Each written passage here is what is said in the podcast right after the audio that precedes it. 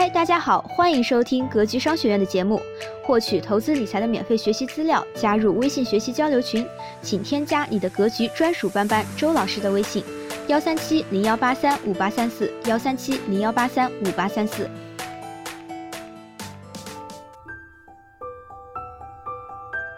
爱人深陷传销，你会怎么做？关于学习，有一点非常难以判断，就是你到底学到什么程度了。我们兴趣很多，于是学了很多学科，但是很难判断哪些学科真正对我们产生了帮助。如果你学习了很多投资理财的知识，你能把这些知识变为武器，解决与钱相关的问题，甚至帮助到你家人和朋友吗？当你看着身边人走向毁灭而无能为力的时候，是什么样的感觉？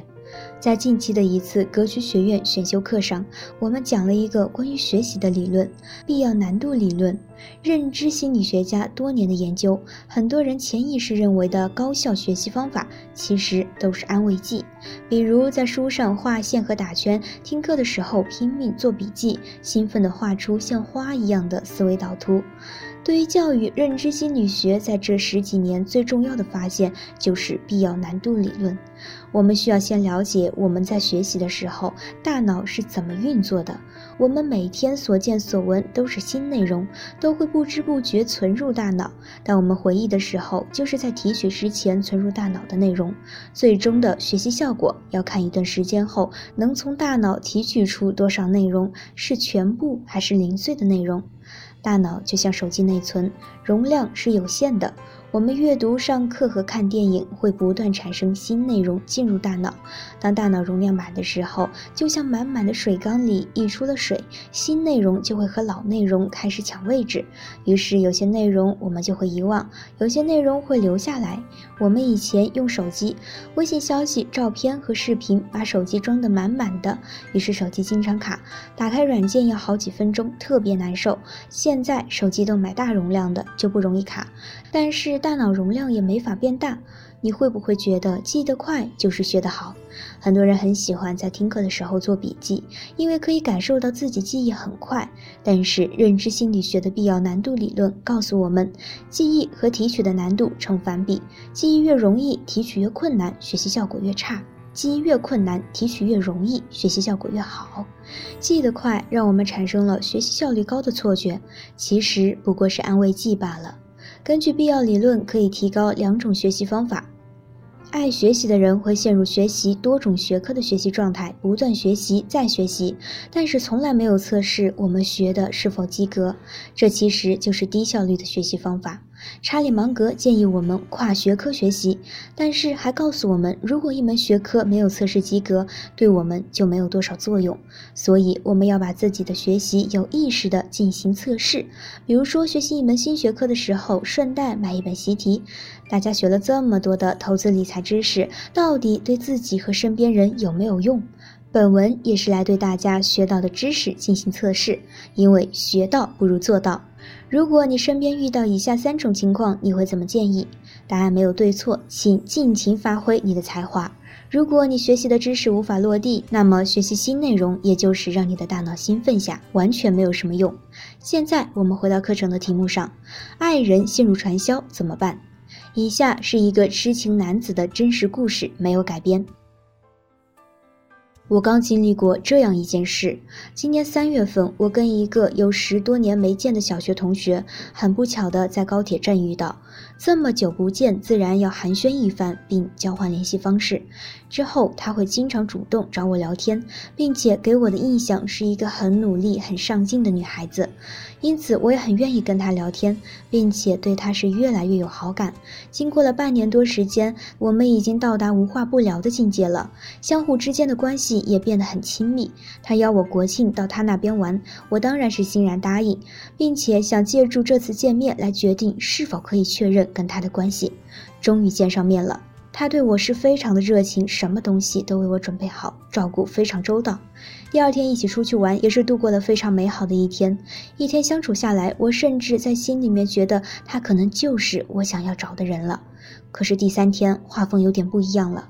他要带我去见他朋友，并让我帮他看看他们正在做的事情。见上他朋友了，一个非常能说会道的人。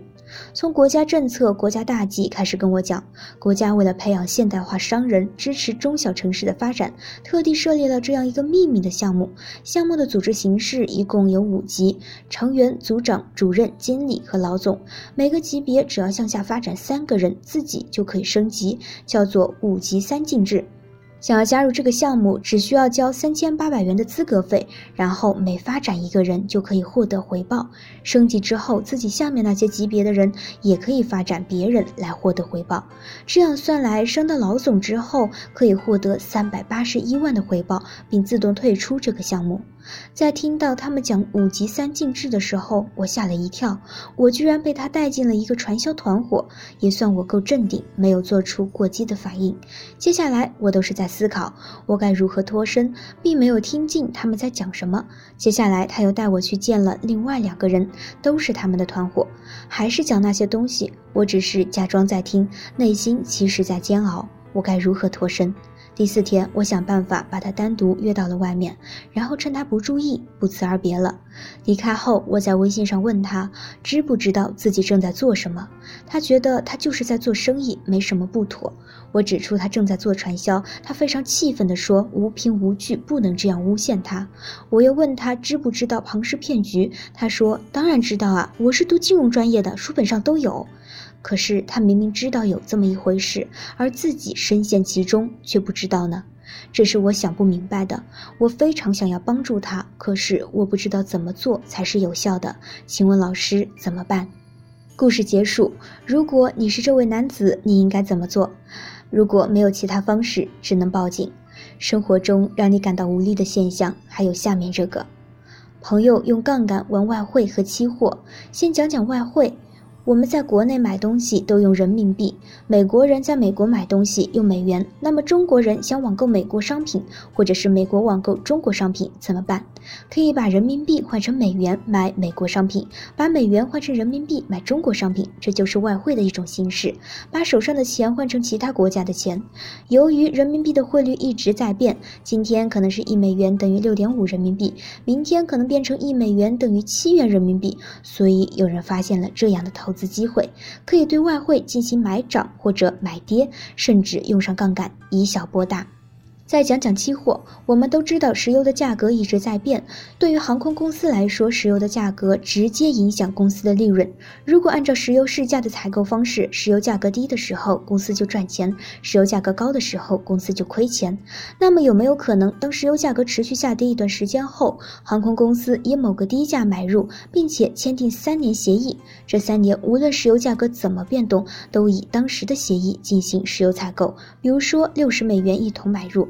那么接下来就会出现两种情况：石油价格在未来三年持续走低，比协议价还低，航空公司卖石油的成本高于市场价；石油价格在未来三年反弹，持续走高，比协议价都高，航空公司卖石油的成本低于市场价。这就是金融产品的作用，用时间来换收益。航空公司的这份协议，我们就可以称之为期货。中国期货种类目前包括能源期货、燃料、石油、金属期货、铜、铝、农产品、大豆、玉米、小麦等；工业品、橡胶、棉花、白糖。投资期货必须对某个种类有非常全面而且深入的了解，才能对它们的价格进行准确的预判。外汇和期货对于社会来说都有它们不可取代的金融作用。个人投资期货和外汇经常会用到杠杆，而且未来的价格走势难以预测，所以在这些领域破坏的比赚钱的多几万倍。如果你有朋友参与外汇或者期货，你会如何给他们建议？我们来看看我一个学员为了帮助他朋友远离外汇，苦口婆心给出的建议。据我所知，外汇是这么玩的：它是一个平台，大家可以通过杠杆来买美元或者欧元等等。杠杆就是说，五百美元可以做五十万美元，这就是放低门槛，把很多没几个钱的也想靠这种方式赚一笔的人吸引进来。其次，它可以做多，也可以做空。很多人觉得这样好啊，买错了可以反向操作，把亏的赚回来，拿钱玩钱。实际上，你很难在赚的时候收手，在亏的时候止损。而频繁的操作就。像频繁的赌博，只会让人越陷越深。止损这个词，巴菲特说过：“我不知道什么止损，只知道它有没有值得投资的价值。所谓的赚钱，就是你买对了，你也有可能大赚。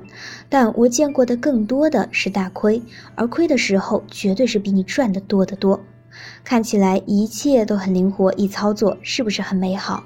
最后还有一点就是平台，平台是基于人做的，背后操控的老板其实可以随时抽身走人。总结它的特点：可杠杆操作，无限放大人的欲望；可做多做空，看似灵活，实则陷阱。平台基于私人创办，老板能随时跑路，这些风险你能把控吗？投资最后还是看概率的，我们投资就是要投资概率大、胜算大的项目。做期货的没几个人是全身而退的，做外汇一直是赢家的只有一个人——索罗斯。做价值投资的还不错的，数都数不过来。从历史数据看，其实没几个人通过外汇赚钱的。以上是我这位学员的建议，你们有更好的建议吗？或者对他的建议进行一些错误的修改？下面我们讲讲三个无能为力的事情。投资性保险，有个小伙伴被朋友推荐买了一份投资理财险，一年交一万，需要交十年。有一天，他知道买这种保险很不划算，在考虑要不要退掉这份保险。退的话可能要损失七八千，不退的话还要继续交九年，还有半个月就要缴费了。你说他要不要继续缴费呢？请把你的答案写在留言区，你会从答案看出来，系统学习和碎片学习的人差距真的挺大。希望今天的分享能给您带来收获。好了，本期的分享就是这些。了解更多系统的投资理财课程，获取免费学习资料，加入微信学习交流群，请添加你的格局专属班主任周老师的微信。幺三七零幺八三五八三四，幺三七零幺八三五八三四，咱们下期节目再见。